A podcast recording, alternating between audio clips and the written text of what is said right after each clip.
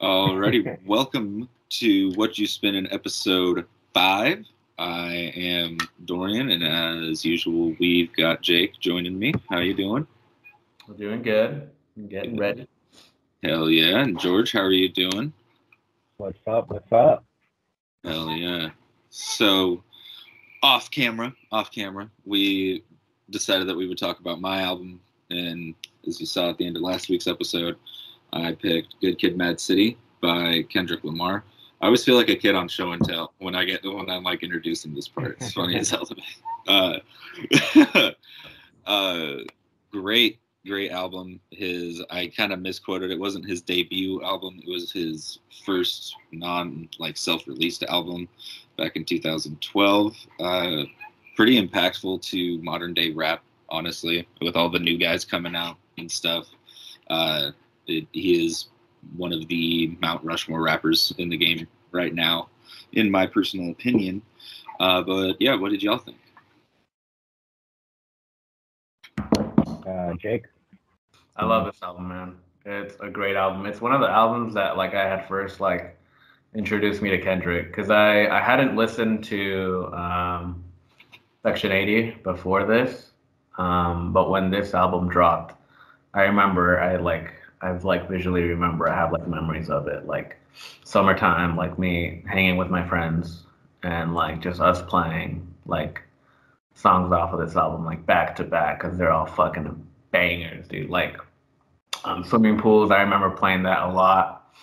Um, just like that like the intro and it to it it's like pull up drink drink. Like I like that like loop just like plays in my mind sometimes, like especially when I think back to that like summertime, like I was just kicking it with the homies. Um, but yeah, it's a fantastic album. I love. I did want to mention before anybody else says it before me. I love the sampling. I love the sampling on this album. Like it's so good. Like um, at at one point, like he, it's like samples like Beach House. Um, he samples that Beach House song um, for for what song is that? I gotta look at it. But he, yeah, he, he samples Beach House. He samples My Twin Sister, um, Meet the Frownies, which that song like it's for um, it's on the it's on the deluxe version that you have, Dorian. That it, it talks about um, what song is that? On the deluxe version, it is the recipe that song. It has a Mr. Twin Sister, the sample on it.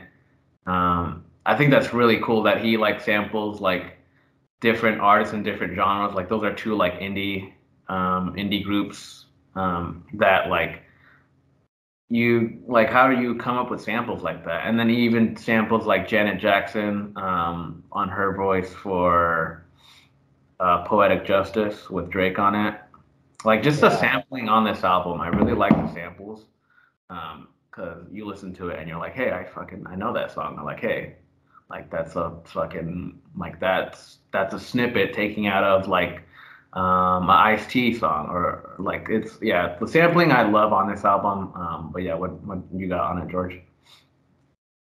Uh, the sampling is super cool. Uh, like you said, I feel like um, to me, I think sampling really is kind of like uh, this is going to be a weird analogy, but it's like the centerpiece to like a suit. The tie is like the the thing that brings everything together.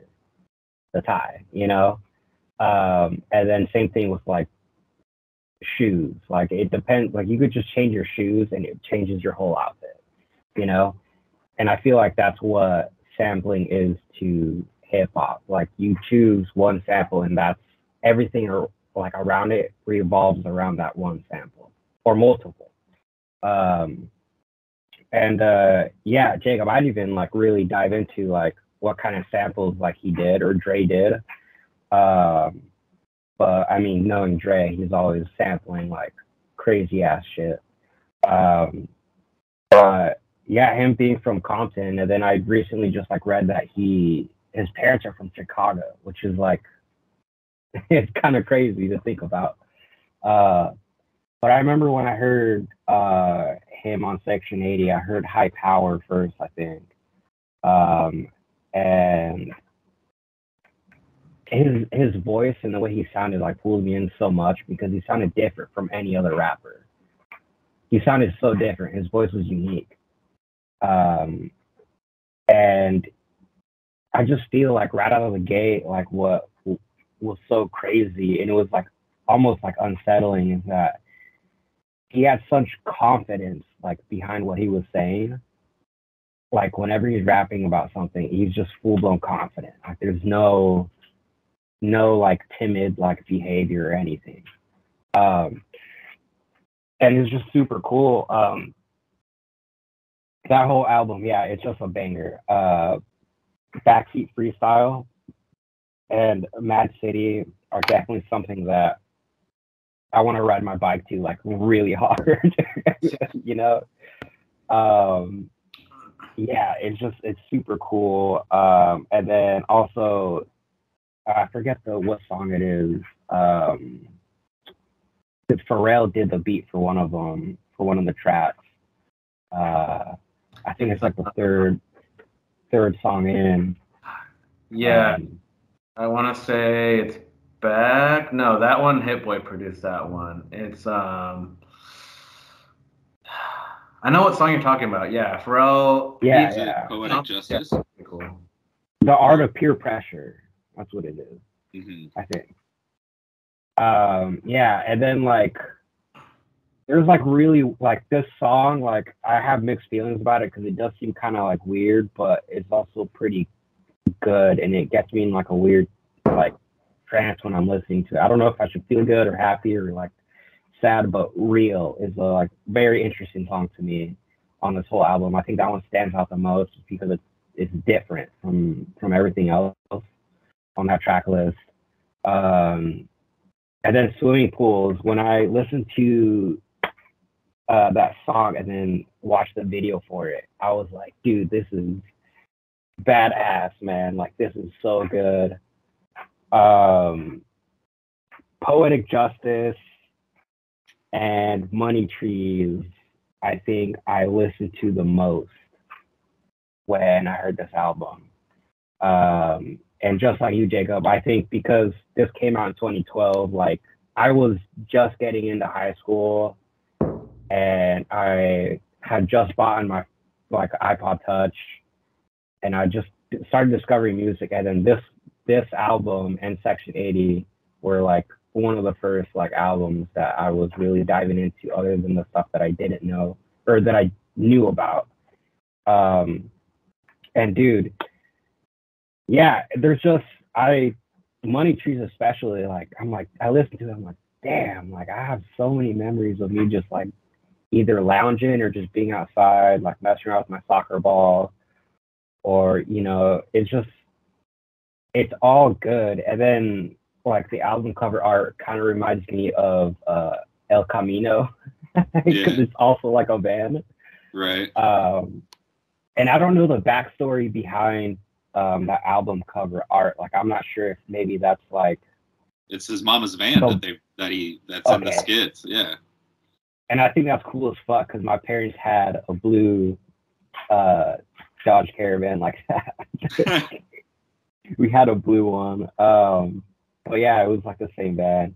I thought it was funny. But um, yeah, I mean that's pretty much all I have for now. I mean, I know like being from Compton, like there's like a lot of other rappers, right, that were super like big, like Dre and and Eazy and like uh, the Game and stuff like that, and like a bunch of other people. But to grow up in that environment and then to be able to, you know, just do something artistic and I feel like his raps are kind of like politically charged, but also like uh, you you can vibe to it without getting too like like into politics, you know.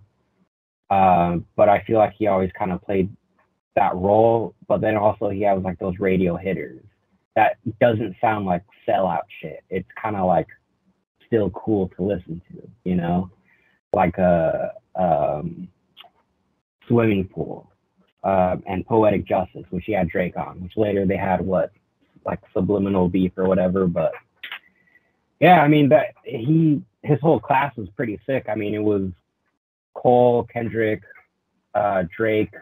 Um, I want to say like Wiz Khalifa or something. Like that whole class of, of people that came out of that like era was pretty sick. Um, but yeah, that's pretty much all I have so far for Good Kid, Mad City. Hell yeah, no. Uh, one of my favorite things about it uh, is damn near every song it has like two whole halves to it, to where it's like a completely different thing. Uh, like Compton. yeah, Compton, uh, swimming pools. Uh, what else do I have here? Mad City. Uh, just yeah, all sorts of.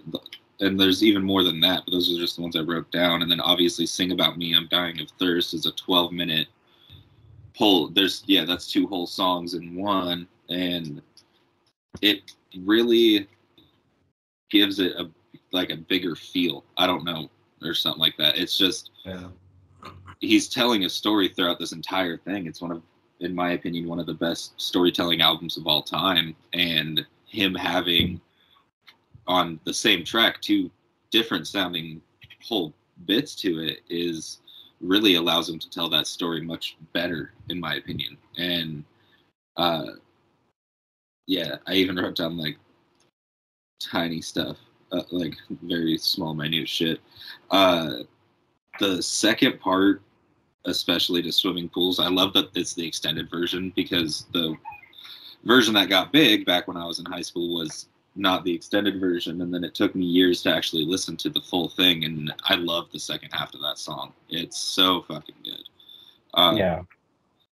another thing to kind of go into the whole storytelling thing that he did on this album is at the end of every at the end or beginning of most like basically every song on this there's like these weird little skits and they yeah. continue like it might not even tie into the track that just happened or is about to begin but if you listen to the whole thing cover to cover you can connect the dots uh, of what's going on especially with the end the end skit of sing about me i'm dying of thirst is the old lady having the guys recite the prayer that literally starts off the album on Sherane, which Mhm. is absolutely fucking insane to me. Like how, because "Sing About Me, I'm Dying of Thirst" is like I said, it's a 12 minute song, but it's also way down at the bottom. And Sherane, that's literally the start of the whole album. So Yeah.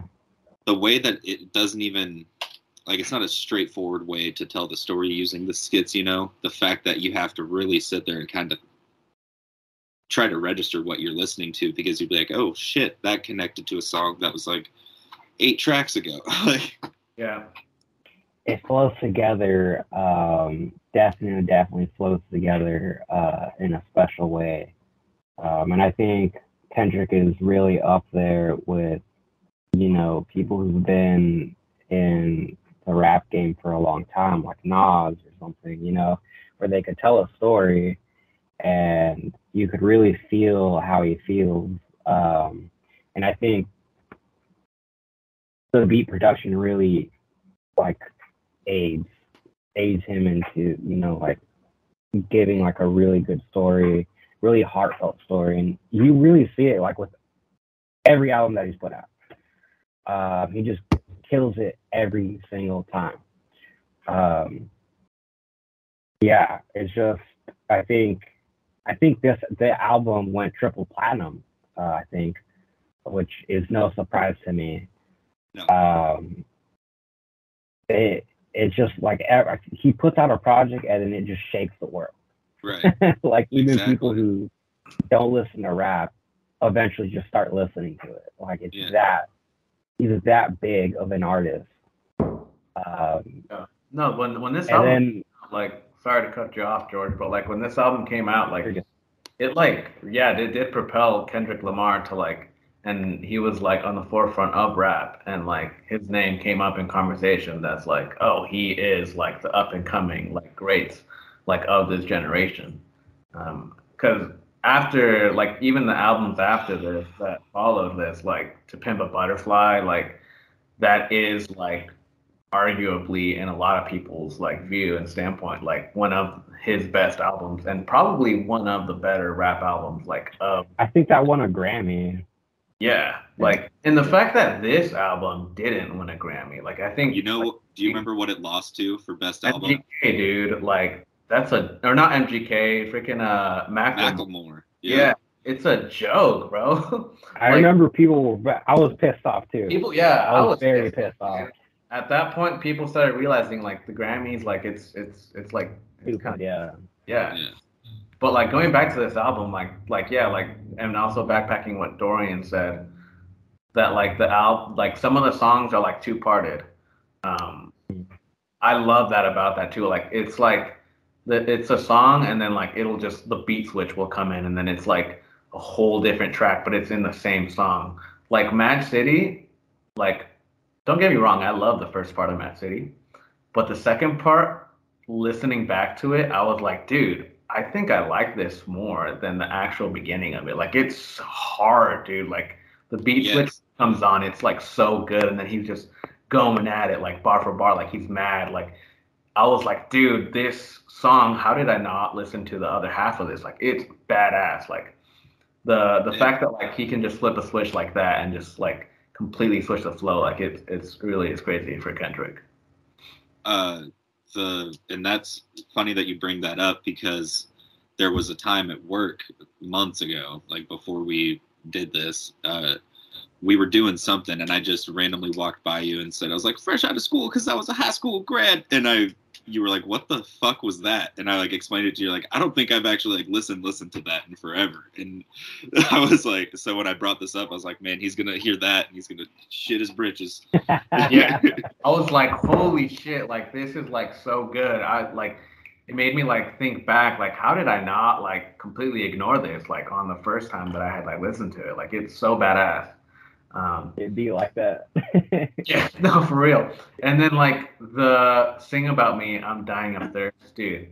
I love that song. Like just the storytelling that Kendrick does on that first song with like that that like smooth ass beat, like with the little snare and drums and the like just and the way that he's like storytelling throughout that first half of that song, like you hear it and then he's like just telling it's it, it's kind of like slideshows.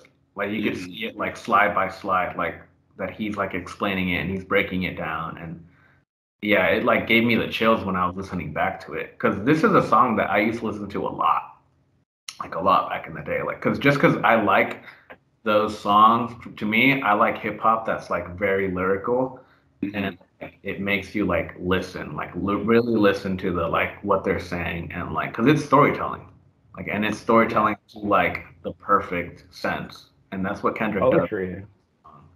Yeah, because he's like explaining everything and breaking it down, and it like almost sounds like a movie, basically. Um, It- Yeah.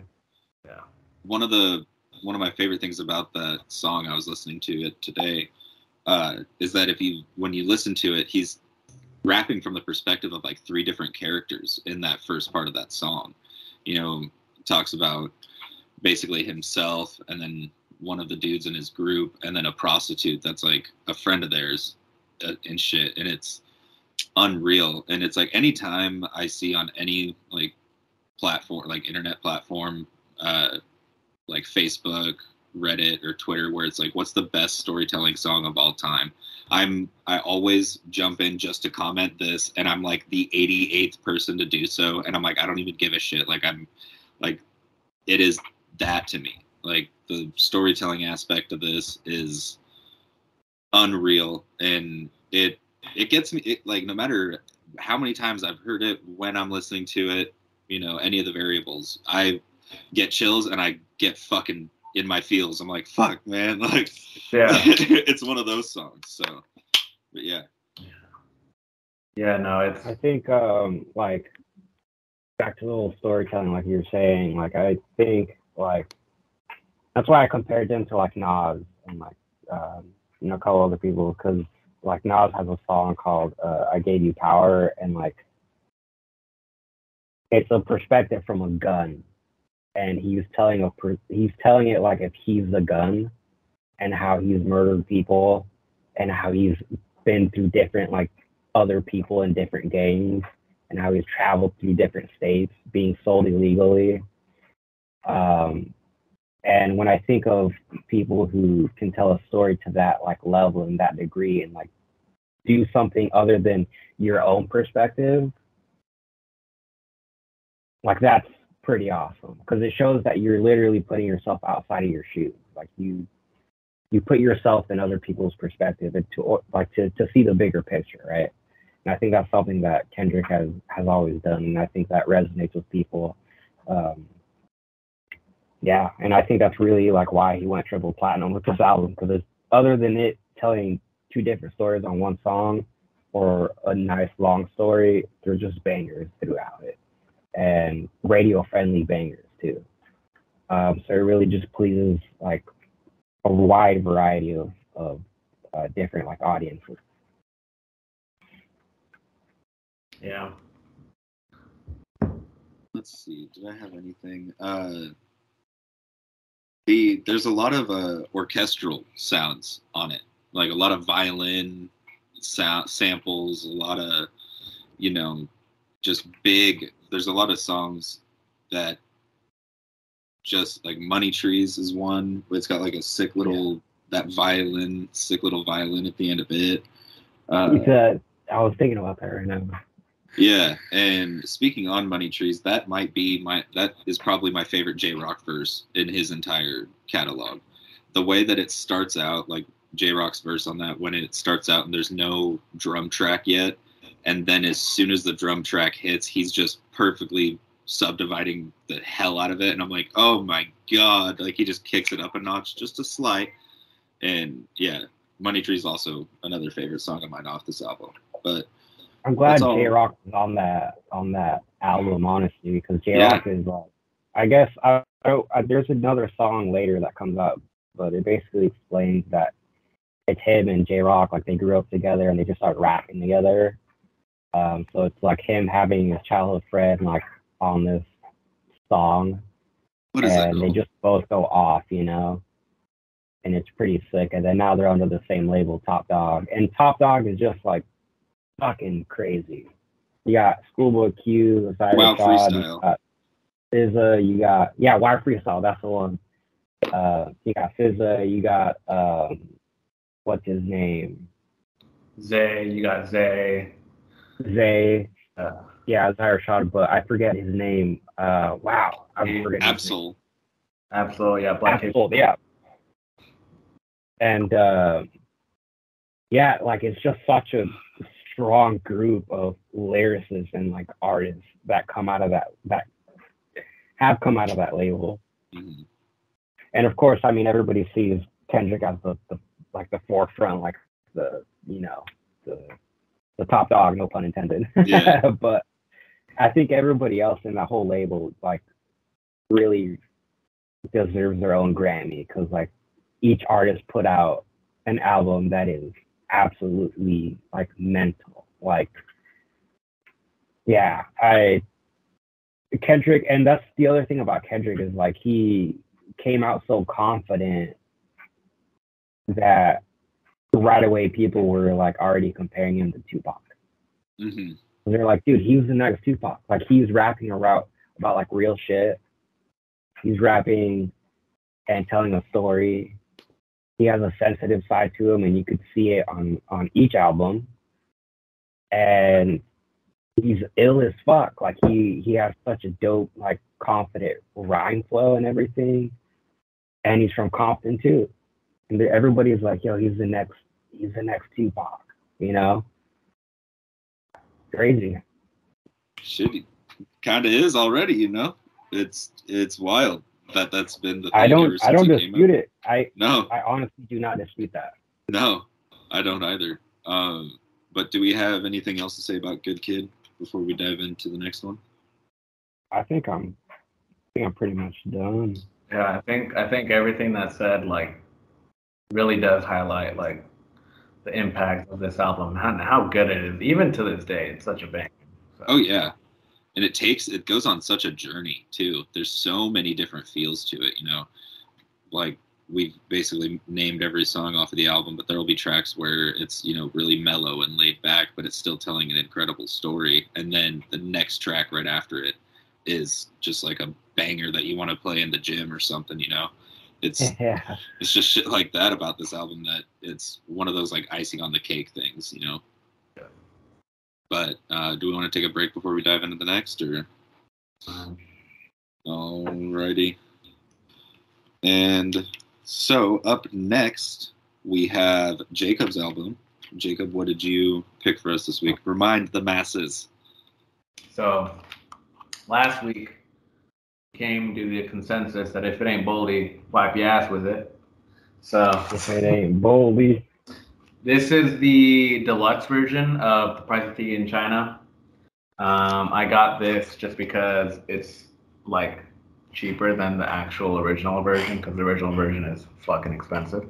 But um, this album, it is their second album official together. Um, third, if you want to put it literal, but their second, um, their first one being My First Chemistry, that was came out in 2013. Um, so it's a duo. It's a collaborative album that is um, beats and the production by The Alchemist, um, Alan the Chemist, and rapping um, on the mic, the MC is Boldy James. Um, this is their, like I said, second album. Um, it's right. It came out right after Boldface EP, a EP that Boldy James and Alchemist did in 2019. So this is a follow up to that. Um, and yeah, it's a great album. What did what did you guys think? I'll let you guys go first on this on this one. Uh, I wish I would have heard this sooner. Uh, you basically introduced me to Boldy James, and I started off with Bo Jackson because I was like, oh, this came out, you know, the same. Like it was 2021, and I was like, all right, well, let's start with Bo Jackson, and I fucking loved that. And then I went back and listened to this because I didn't realize, you know, that they had multiple projects together, and this album's unreal. It's fucking fantastic. Uh, the production on it, the Boldy's rapping on it, all of this, everything on it is fantastic. Uh, let's see here. Uh, the features on it too, man. They got like the fact that they got Vince Staples on there, and I mean Freddie Gibbs. They they do stuff together pretty frequently, but you got Benny on it. Like it's fantastic, just top to bottom. The production on it goes so many different places. It's very experimental for Alchemist. That's what he. That's what I love about collabs that he does. Is it'll always be, especially when it's in a full album, he'll experiment the hell out of it, which is fantastic. You know, there's a couple albums that will be brought up in this podcast that he especially does, but this one has a lot of different stuff going on production wise, and yeah, well, I'll dive back in in a minute. But George, what did you think? Um, I love this album. I remember when it came out, I didn't uh, like fully listen to it. I just heard a couple of songs, and uh, "Pots and Pans" was the first song that I heard off of it.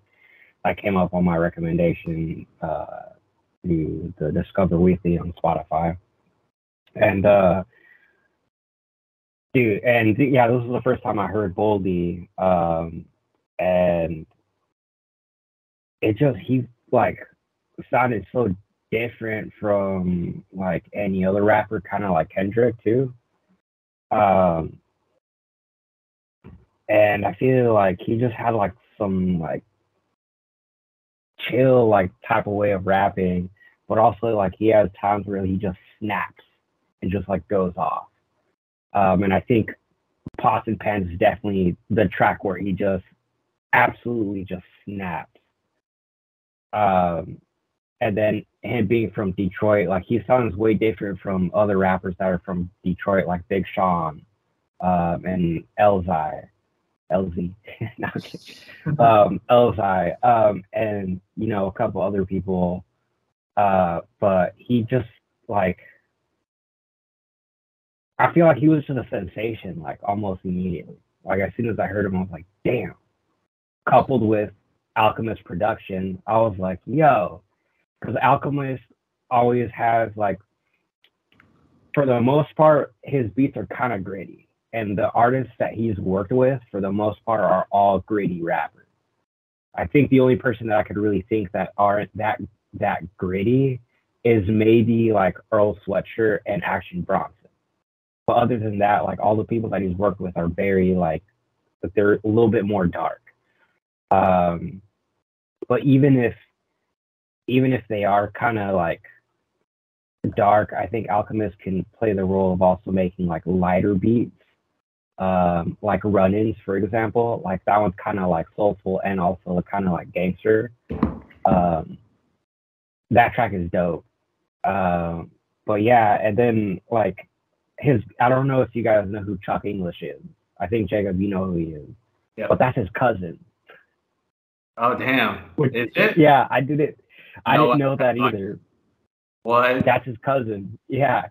So so- um, yeah, so that's pretty crazy. Now I'm kind of hoping eventually we'll see like a Joey Badass, Boldy James kind of collab. You know what I'm saying? Yeah. Over a Chuck English beat. That'd be close, pretty sick. getting close. You know, he did a song with uh, Nick Nick Caution. That Nick Kosh, that's right. Yeah, Yeah. yeah, he just did. Uh, yeah, I remember we were talking about that. Uh, going back to what you were saying about Boldy, like when I heard this album, because I've I've heard, I had heard Boldy before, and I had kind of brushed him aside, because even recently I've been going back to listening to all of Boldy's stuff, and I liked it, but not as much as this album. And the reason being, when you listen to Boldy James, his voice is so unique, and it's Yeah. it really like he has a voice that's like made for hip hop. Like his voice is like just so like deep and like when he raps, he's like, you know, he's like rapping really in a in like a deep pitch. And in all of his previous stuff, I was like, okay, he has the same voice. I like this guy's voice. But this album, I feel like it kind of caught up to how much that I liked his voice. Um, because when he is like rapping with the production, like it just like ramps it up like that much more. It takes it to like the next level where like it highlights like that both of them when they come together, like it's it literally is like almost perfect. Like Yeah. like are meant for like Boldy James, for like a rapper that has like that dark and like energy, but it's like a very like deep voice that it's very unique. Like not a lot of people have a voice like Boldy James. Like you hear him and you're like, whoa, like you can't really pinpoint someone else that kind of sounds similar to him.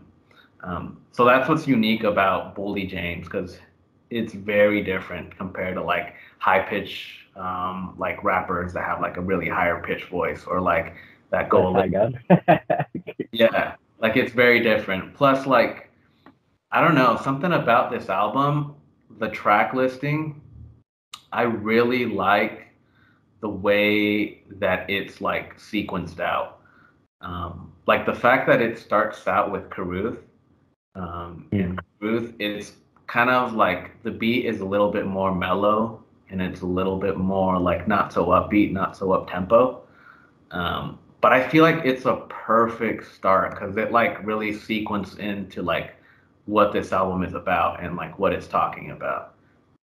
Because it's just like mellow beats with uh, Boldy James just rapping and just rapping about this like lifestyle that he that he was like a part of, um, like the drug selling, um, all the crime and everything that he was getting into, what and then like the come up and how he's trying to avoid it. Um, the the song itself, Caruth, it's like very, it, it is very deep if you like read into it. Um, I have like some of the lyrics like pulled up, and like at one point he's like, um, erase him with a text pop up at your mother crib from the city where dudes get hit for shit that they brother did. Like, dude, like it like like it's like like coming from Detroit, it, it kind of it makes you like think about like you know like there's like consequences for what like what he was doing like in this past life you know it's like at a point where he's this type of rap it's not that they're like glorifying like uh, like drug selling and all that stuff, but they're bringing attention to it, like the struggle that they were at one point and where they're at right now, and how they're trying to get rid of that, get away from that scene, and like on the come up, and they're trying to grind like out of it. And that's kind of what I They grew up in the in that situation, and like that's what they're rapping about. Uh, I definitely get that like a lot. Um, I think, um, like, I feel like he does kind of like brag a little bit, but like whatever, you got bragging rights, dude. Like you fucking made it now. Like fuck, like you literally did some crazy ass shit. Look at where you're at now, you know. Um, and it, dude, yeah, like he just goes off. I think really, I think Prodigy. I think he's the only artist that I feel like he might kind of sound, or Boldy might kind of sound like Prodigy. Um, but other than that, like, yeah, I think Boldy is just ruthless. like he's just like very bold with the way that he raps. Like we've talked about Con, we've talked about the Griselda scar, we've talked about Conway, Benny, you know, on the West Side, like like on the chat and stuff like that. But I think Boldy takes the cake for it. Like honestly, I think Boldy definitely takes the cake for it. Like he just is so ruthless with it, and like sometimes he doesn't even have to be aggressive. Like he's just like, yo, you know, I did this and that. Um, and I want to pull up the lyrics to to Pots and Pans because like that song is just crazy. Um, but then also Surf and Turf within Staples. Man, that beat is just holy crap. Um, and then for like someone who's from the Midwest to work with Vince Staples, who's also from Compton, I forgot to mention him, but he's also from Compton. Uh, and they just Vince Staples is like a very street smart person. I'm not a huge fan of his music, but I'm a huge fan of him as a person. He's so fucking funny and smart. Um, and then coupled with, you know, Boldy James, like, man, together they did a fire ass job on that song.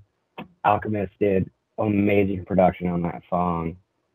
Um, but yeah, I think for me, like it's hard to tell because like, you know, Run In and Scrape the Bowl and Snort I love a lot. But I think for me, Pots and Pans and Surf and Turf are my favorite songs off of this album. and yeah, I I can agree with that. Uh, at least on the surf and turf side. And my favorite thing about it, besides the beat and the fact that Vince is on there because I love Vince, is how well like that weird like that newscasting like sample at the end of it literally leads right into run-ins, and it's just a beautiful transition between those two songs. Uh, so that is one of my favorite things about it. But uh, another song that I want to talk about is "Scrape the Bowl." Uh, why was that like the best beat that Benny and Boldy could have traded bars over on this? Like, I listened to the whole thing and I was like, "Oh, out of all the beats on this album, this is definitely the fucking one that was meant for this." Just that boom, like Yeah. that beat is fun, dude. And they're like uh, both like bouncing back and forth, like just going bar for bar. Like Yeah, it's insane, man. yeah, it's like a boxing match with rap bars. It's not even like full verses, but Jesus, Got hard dude. beats with the little the piano at the end. Yeah, exactly. it's that song. My God, dude. I love. I think Alchemist knew like, yo, oh, hundred. Benny is coming on this track. We gotta make it as hard as possible. And they did it. Yeah. I love I love the sequencing of like the tracks. I already said this, but like that emphasizes how much like the transition from track to track is like flawless. Like the end of that song going into run-ins, um, and then what song is it? Pin like slow roll. Slow roll is a banger, bro. Like I'll be listening to that like if I'm like have my hoodie have my hoodie up, you know, it's like dark at night and it's like you're just rolling past like wherever you are if you're blasting that you you feel badass Like the beat and the bass just hits, and it's like it's nasty.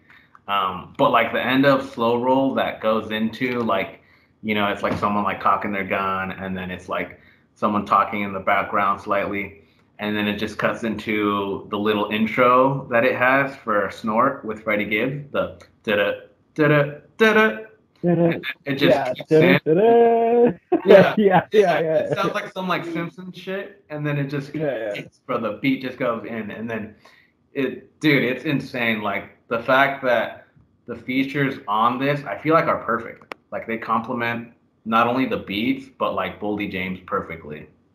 Like it has like that contrast of like, um, like very knowledge based and like the the the kind of like lyrics that you get from Vince Staples and then from Evidence, and then at the same time like the hard hitting bars that you get from like Benny the Butcher and Freddie Gibbs. Like they both like complement each other so well that like when they're together, like every track is a banger. Like every track is a banger. I think my favorite of the of this album have to be Giant Slide. Um, that song is super good. That beat on that is amazing. Um, Giant Slide, I like Slow Roll, and I love Snort. Snort is like one of my favorite songs. I think last year, like you know that Spotify it gives you like like what you listen to the most and what song came up. I think Snort was like my first or second one. like That song is like I have that on repeat, bro, because it's like Boldy hit goes in and he's rapping like super hard, and then Freddie Gibbs just comes in out of nowhere, and he's yeah, dude, it's it's really crazy. Uh, Freddie always comes in rapping at 100 miles per hour. exactly. um, my last thing that I want to say, you brought up Giant Slide, so I'll bring it up. I almost feel like Giant Slide should have been the start of the album with how just I don't know, Caruth is a great song, don't get me wrong. I love it too. But it just I don't know, I feel like anybody that's probably listened to this probably, you know, thinks Giant Slide's one of the better songs on the album but that slow like Caruth kind of has like a slow like more mellow laid back feel to it and then to launch like really makes that intro for giant slide that much more dramatic which i think you know i'm like i was thinking about that today i was like ah like that could have been the first track but at the same time it makes giant slide that much better being the second Yeah. Yeah, no, it's fucking nasty, dude. Like, and just the bars on a lot of these songs are really good, really hard. Like, even thinking about like the Freddie Gibbs song, like at some point he's like, like just just the stuff that they talk about, and like they're talking about like drug rap and like selling dope and like how they came up and shit. Like it's it really is like it puts you in the mindset that like yeah, they like did this at some point. Like they really did. it like puts you in a different whole like world. yeah, exactly. Cause like you like I mean, I don't know about you guys, but I've never like even considered any of that or like thought of putting myself in that situation. But like the fact that people have and like they're getting away from that and they have a story to tell about it, like it it really does like kind of it kind of like educates you on like how it is and like how dangerous it is. Um, and I feel like that's, and that's like why and that's why I like pots and pans because like he just casually dropped in one line that he grew up in youth home. yeah, He's like uh the whole the whole beginning is crazy, but he was like, I was rocking you Unos, hey, fresh up out the youth homes, charged me as an adult since then I've been too grown. Nobody could tell me I was heading up the wrong road, drug dealing, thugging, young brother with the old soul. Rose gold wires hopping out the Panamera, two two twin Glocks with 30s, call them Tia and Tamera. I'm like, dude, this guy, and he Oh, like, oh my god, dude, it's like, that's why I think for me, Pots and Pans just goes so hard. Like, I definitely would recommend you guys to listen to that again, because he just goes so hard, and he he talks about rocking like, uh, like Jordan ones and shit like that. It's fucking crazy, dude. Yeah, no, he like Boldy James definitely like growing up in Detroit. He had to grow up quick, cause like Yeah, yeah. you you can't like you, you have to you know like you're like in a struggle basically like especially on career. Detroit ain't no ain't no game. I mean Detroit, and it's I don't mean to bring cars into this, but Detroit was the capital of like muscle cars, you know. And then after a while, when um, Japanese cars entered the market, they literally put Detroit off the map because there are these affordable cars that had better miles like miles per gallon than these muscle cars that were packing like uh V8s and everything, and they come out with little dinky like you know inline fours that have better mileage per gallon. It's like, dude, and it literally just wiped them out off the map. Um, and it literally just like crumbled that that community. Um, and yeah, but there's, I mean, there's been a lot of talent that comes out of there. I mean, look at Big Sean. Yeah, Um, I'm kind of not a big fan of him that much, but like, I mean, that's just an example, you know. and Eminem too. Uh, Eminem, yeah, exactly. Eminem and uh, Royce the Five Nine too, which is part of uh, Slaughterhouse. yeah, Um, And and speaking Danny Brown whole, too, and J Dilla, and his brother Illa J. That's true. Huh. Yeah. Uh, and speaking on the whole like Detroit being, you know, that's where like Ford started and everything. Like the Ford family still owns the Detroit Lions and shit. Uh, yeah. they the giant slide again. Going back to it, that's one of the things I love about that intro is the sample of the guy saying one plant after another has abandoned Detroit, and then that beat Yeah. kicks in, and I'm like, holy fuck! Yeah. there's like like there's no pause between it. It's just that guy says that and then that beat drops and I'm like, "Oh, holy shit." Like the first time I heard this song, I lost my mind. I had to literally play that again. I was like, "Did he just say?" And I looked it up and saw that Boldy was from Detroit and I was like Now it makes sense. Yes. yeah. I was like, "Yes, that is so fucking cool." Oh, I lost my mind at that. Yeah, no, the I think this album really kind of puts to shine like the what power like two people when they collab and come together, like what of a powerhouse they can be and like how Right. they can be. Because like we see it all the time, especially now more than ever. Like you'll see a producer and a rapper just make a whole album. Um, like you see Nas Hit Boy do it. Um, you see it happen a lot with Jay Z. He gets like Kanye that produces his album. Um, you see it a lot now more than ever that like a producer and a rapper will come together and just make something absolutely insane. And this kind of backpacks on it because Boldy James and Alchemist have been together for the longest. Um, even when it was coming up, like he was friends with Boldy and brought Boldy along to like trips and tours that he was doing. Um, like when he was barely even like being a rapper and like being a producer. Um, so the fact that like they're both on here, like it highlights like the powerhouse that two people can have, and this is why they still, you know, came out with another album after this um, last year, and then a, like a like a EP kind of. Um, yeah. yeah, it's it, it really is like this album. I think is one of my more favorite albums in the last couple couple of years, especially for an up and coming um, underground hip hop artist. Yeah.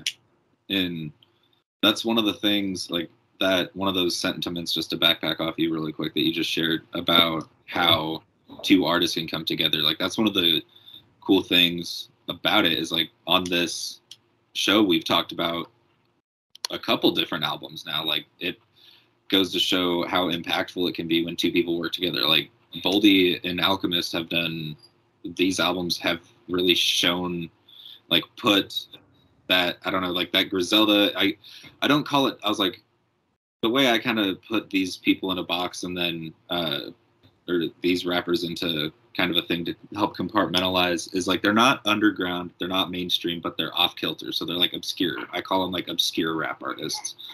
And these projects between Al and Boldy have really helped in my opinion to kind of put more of like to help kind of grow this genre because there's more and more people I talk to as you know time goes on that I've been listening to Boldy for like the past I don't know like not even a year like eight months.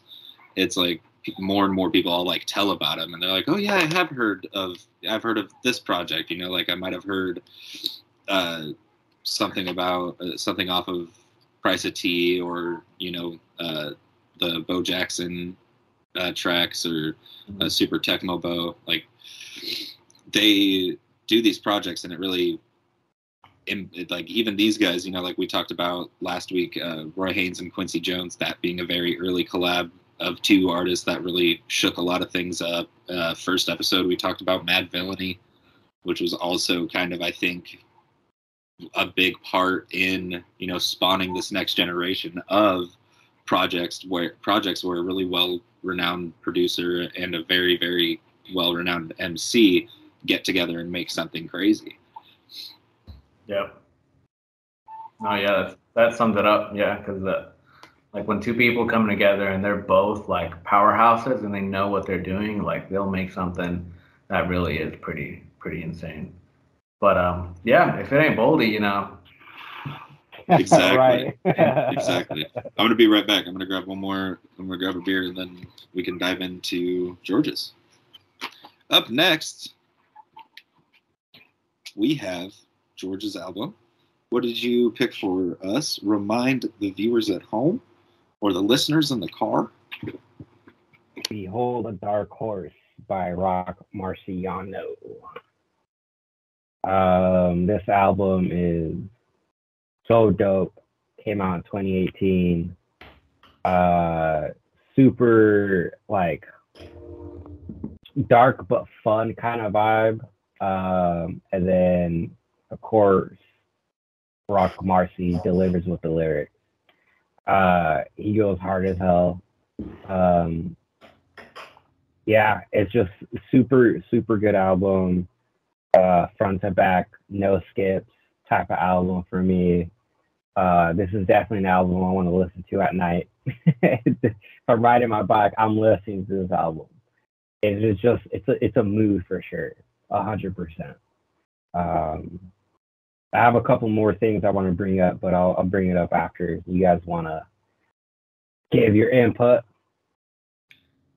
Yeah, I've Roc Marci, Roc Marciano is one of those artists I feel like um, that he is like an OG in the underground scene. Like he he has been rapping and producing in the underground for the longest.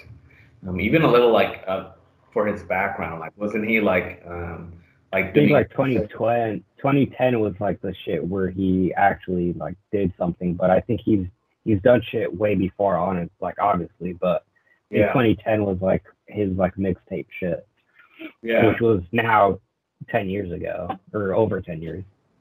Yeah, he's he's had songs like that. He was like featured on like De La Soul and stuff. Like, wasn't he like?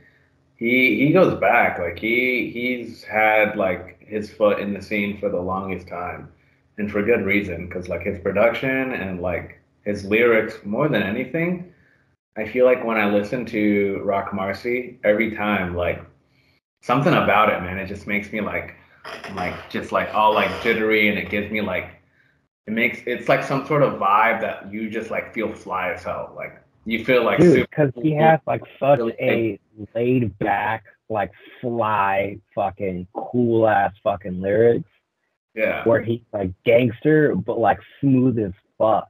Mm-hmm. And it goes with his tone too. Like his tone is so like, yo, you know, the, you know yeah. what I mean? It's like really uh, like really like braggadocious and like like very like fly like lyrics. Like some of his songs like I'll listen to it and the beat is like catchy, and then I'll hear the lyrics and like most of them will like fly over my head because like yeah. I'm what the heck did he just say? But like when I listen back to it, especially with this album, um, when I was listening back to it, um, I was liking a lot more of the songs like that I didn't like at first. Um, I was like, mm. this song is actually really good, and like listening more to the lyrics and even looking up, like I wanted to look up the lyrics because I was like, what the fuck is this? Like, what does this mean? What does he mean? Chanel Nine, yeah. Like, what what is this? Like, he's referencing like perfume and like high fashion, like very much like kind of Westside Gunn, um, but like in his own style. That it's like it's like so fly and it's like so like so cool and you like when I listen to it, I'm like, dude, this is like fly ass music, super cool music. Yeah, yeah, yeah. That's some fly shit for sure. No, I um this is another one of those artists that I really got introduced to by by way of you guys. Uh I had never like I felt like I feel like I had heard the name Roc Marciano kind of similar to how I had heard of Boldy James and you know I had listened to Alchemist production before. Uh but I didn't I was telling Jacob earlier this week, this is the first time I've ever actually listened to a Roc Marciano project cover to cover, like actually given it Yeah. a solid listen through. Uh, and it was interesting. I, I'm going to listen to his other stuff to see how it compares because I felt like, you know, the stuff that he, like you kind of said it, it's a very laid back kind of feel to it. Mhm. I feel like uh, this album is very relaxed almost. It's not as you know. I don't know. A lot of you know, Not like we talked hardcore. about. Not like Yeah, it's not like uh, high energy or you know anything like we talked about. Good Kid, Mad City, which has you know some really like hard hitting tracks. You know, and I feel like Behold a Dark Horse has hard hitting tracks, but it's not like you know Yeah. these super like hype things that you're gonna play in a party or when you're driving in the car with the boys, you know, to like get everyone riled up. You're not gonna you're you're not gonna put on anything off of Behold a Dark Horse, which isn't bad by any means. It's an interesting thing uh, that that actually is kind of how I came came away from the album. Uh, I didn't know that he was a producer too. I had no idea until this morning. I was listening. I was listening to this, and I was like, "Who produced this album?" And then I looked, and it had like guest production, and I was like, "Is Roc Marciano a fucking producer too?" And I was like, well, "Okay." That like, and that made it even more fun to listen to. Uh, I would say uh, one of the coolest things about the album is Diamond Cutters having Black Thought on it. That was pretty. yeah, dude. That made me. That was what made me look him up. I was like, "How the fuck?" I literally was like, "How the fuck is Black Thought on this song?" And that's when I went and looked up Roc Marciano. I was like, "Oh, he's he's been active since 1999." There you go. Mhm. He just really, like you had said, he re- started releasing stuff in the 2010s. I was like, "Oh shit, that's why he has Black Thought on there because he's essentially an old head at this point." Yeah, Uh, very much an underground old head. Did this Right. album come out before, like not on streaming, or did it just get released on streaming recently? Because I feel like this Uh, I think it came out in 2018, uh, and I think it was just streaming. Okay. Um, but yeah, like I he like it. Roc Marci is so underground that like many people don't know, but he joined Flip Mode Squad, which is Busta Rhymes' old school squad, and he has a song produced by Q-Tip. Uh, I think it's uh Consigliere Yep. and I'm like, oh shit, I'm like, I can't believe you were with Q-Tip, but then I thought about it, I'm like, oh, he was part of Flipbo Squad with Busta Rhymes. Busta Rhymes have worked with A Tribe Called Quest multiple times. I'm like, oh, no wonder, it all makes sense, connections, right? Um, yeah, the exact like same thing I went through. That's fire. yeah, and it's like, you know, like, I, and and the way that he raps too, like, again, just like all three artists that we picked today, like, they all have unique, unique sounds. Uh, and Roc Marci is another one where he's just smooth. He's like a smooth, ill, like I'm flexing, but I'm gonna say some fucking cool shit and funny shit too. Like he says some really funny shit, and I think he, I feel like he really like says shit similar, has like a similar style to MF Doom. Uh, cause he's really witty and goofy sometimes, and then he'll say something hard. Um, and funny enough, they're both from Long Island too, which is you know awesome. But and then I think I think they actually worked together at one point. I have to fact check that, but I think they worked together at one point. Um, but yeah, like uh, also Rakim was from Long Island, so was Mobb Deep, but Mobb Deep claimed Queens more than Long Island, but from the same place. Um, and then like, dude, all these songs, like it was like some of these songs have like orchestra in it, which make it sound so dope. Uh, with Consigliere, um, and I think it was A Thousand Deaths and Secrets. Um, but so what stood out to me throughout this whole album was Consigliere and um, Diamond Cutters because for some odd reason, these two tracks remind me of video games. I do not know why. Like if you go back and listen to it, Diamond Cutters and Consigliere remind me of video games. Consigliere reminds me of, of um, Super Smash Bros. for some reason. Um, and then, you know, uh, what was I just talking about? Uh, Diamond Cutters reminds me of like an indie type game or something like that. But yeah, I think my favorite tracks from this album was like Amethyst and Consigliere, honestly, Yeah. um, which Q-Tip produced. Um, and then Alchemist only had one song that he produced on his whole album, which was Fab uh, Fabio. Um, but the whole like track list, like, like is such a like nighttime vibe where it's kind of like dark, but also he's just having fun on like each track. And um, yeah, like the the title "Behold a, a Dark Horse" is is a Bible reference. I don't know if you guys know, but it is a Bible reference.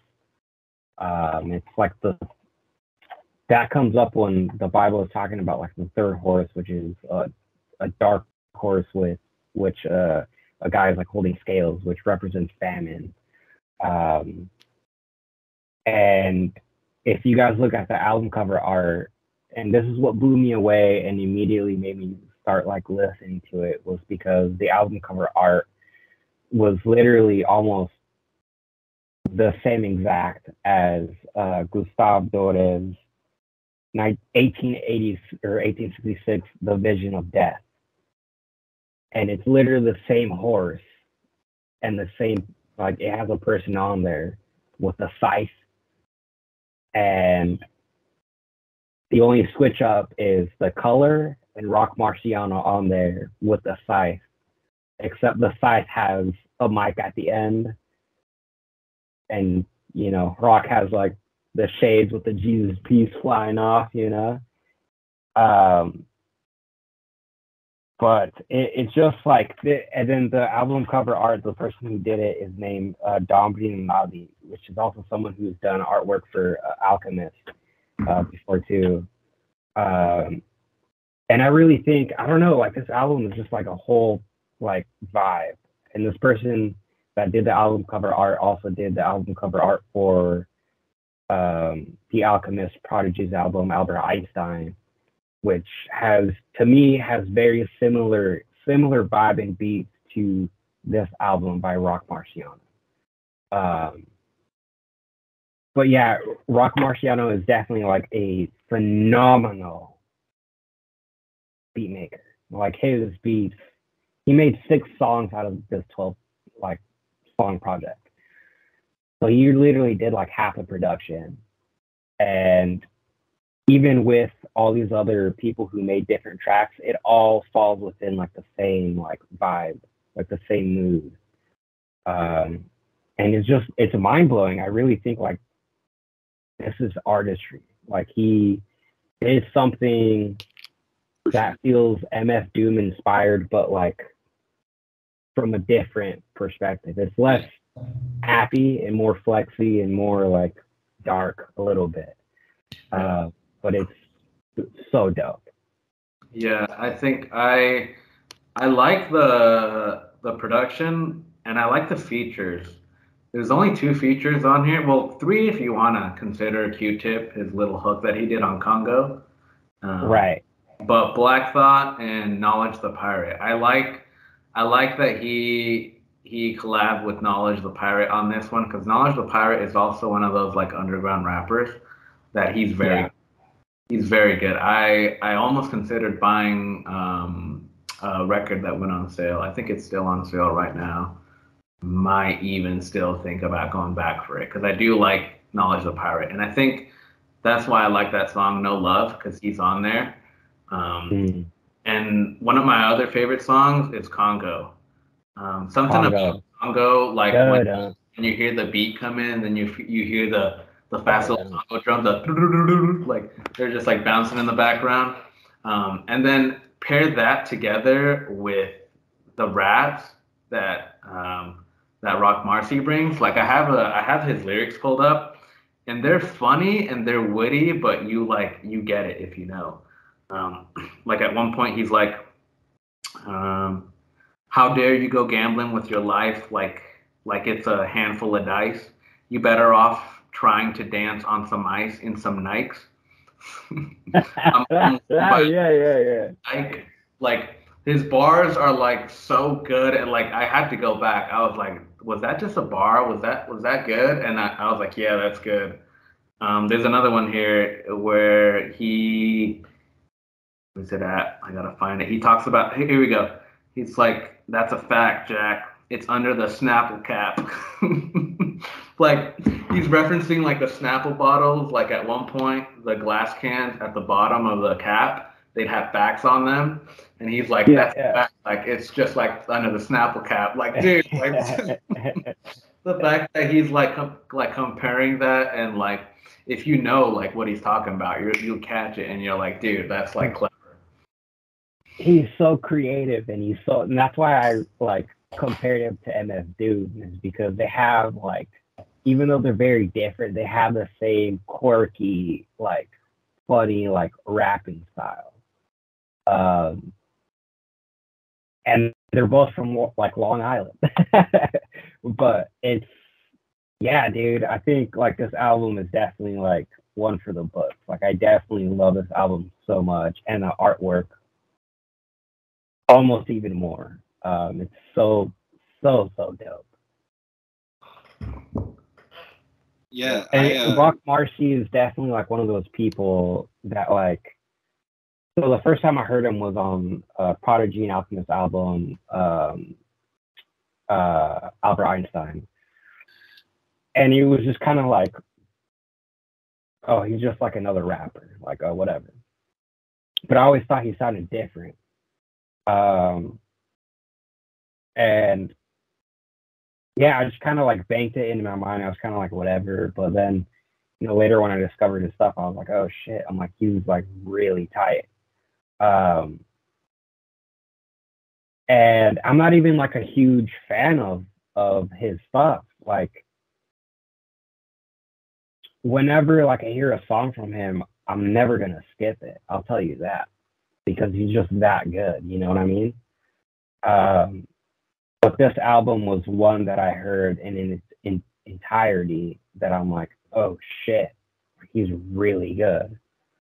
Um, yeah, I mean that's pretty much like that's my final thoughts on on on him. Yeah. Yeah. I just have I have a couple of last things that I want to throw on or throw in there.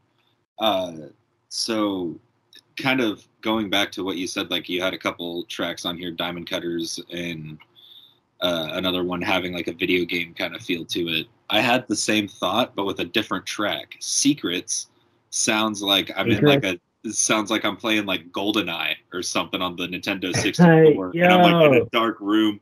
It's like got like some weird like it's like very synth heavy i think is probably what it is but it's got it's like a very dark so i feel like i'm in like a dark room playing like doom 64 or something like that or like fucking goldeneye. Uh but i liked that song a lot. Um fabio is probably the most alchemist beat of all time. Yeah. like that yeah. that ah, ah, that vocal track just chopping it Yeah. like that. As soon as that came out i was like oh alchemist produced this song. And i didn't even look it up. I hadn't even looked it up yet. I was like alchemist produced this easily.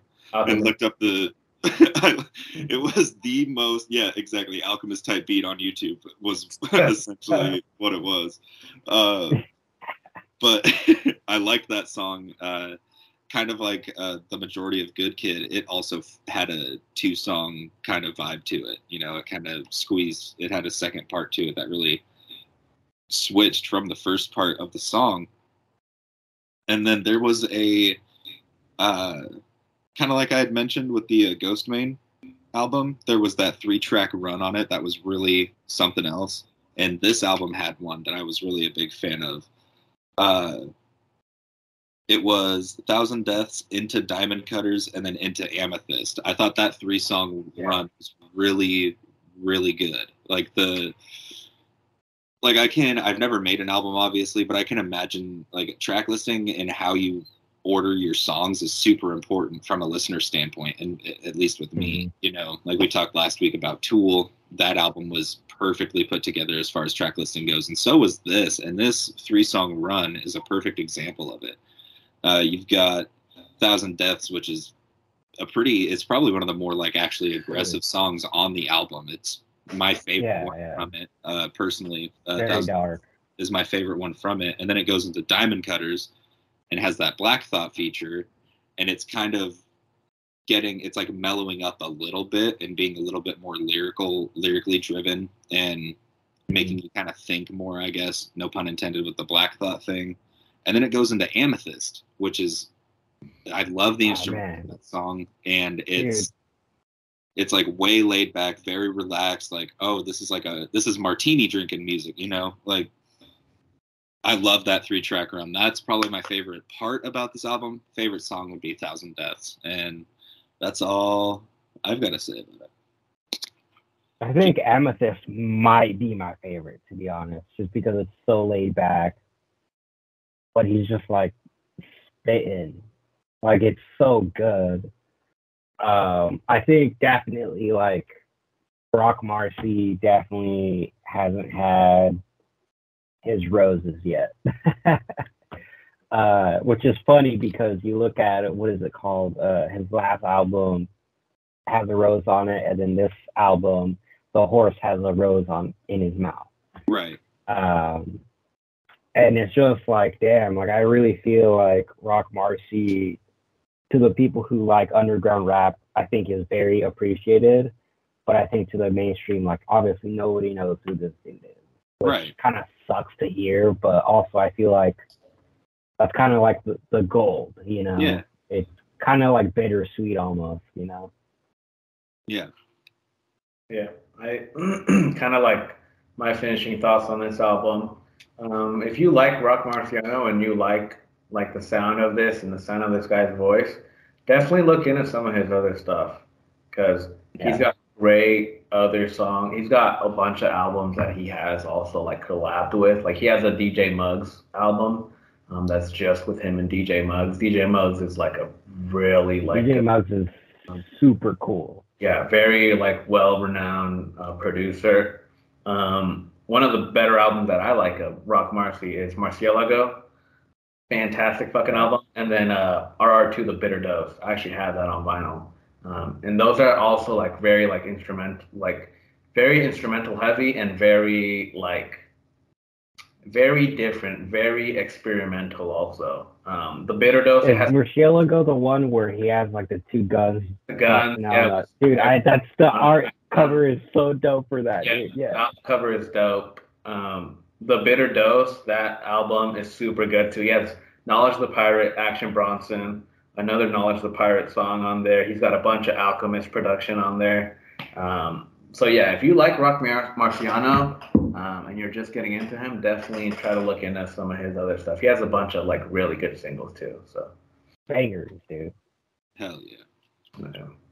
Hell yeah. Well, uh, let's introduce the new or next week's albums. Uh, as per usual on Whatchu Spinnin', we're going to go into the albums that we'll be listening to next week and talking about next week's episode.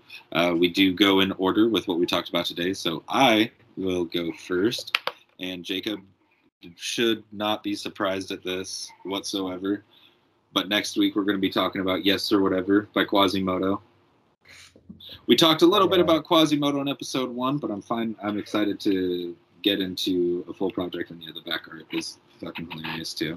Um, I'm excited to get into an actual Quaz project. Uh, I've got a lot. I love love this album. Gets spun uh, quite frequently. I love it. So Peel Yeah, Quaz- off. what was that? Peel the sticker off. Uh, I want to get another one so I can put it on something badass.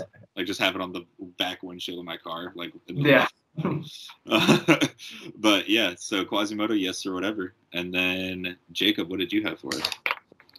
My next week's album, Malibu by uh, Anderson .Paak. Woo! That's a good one. Shit. Yep. Bet. Hell yeah. This love this album. Uh, I know you guys love it too. Who doesn't love this album? You know. Oh yeah. It's it's a Back. fire one.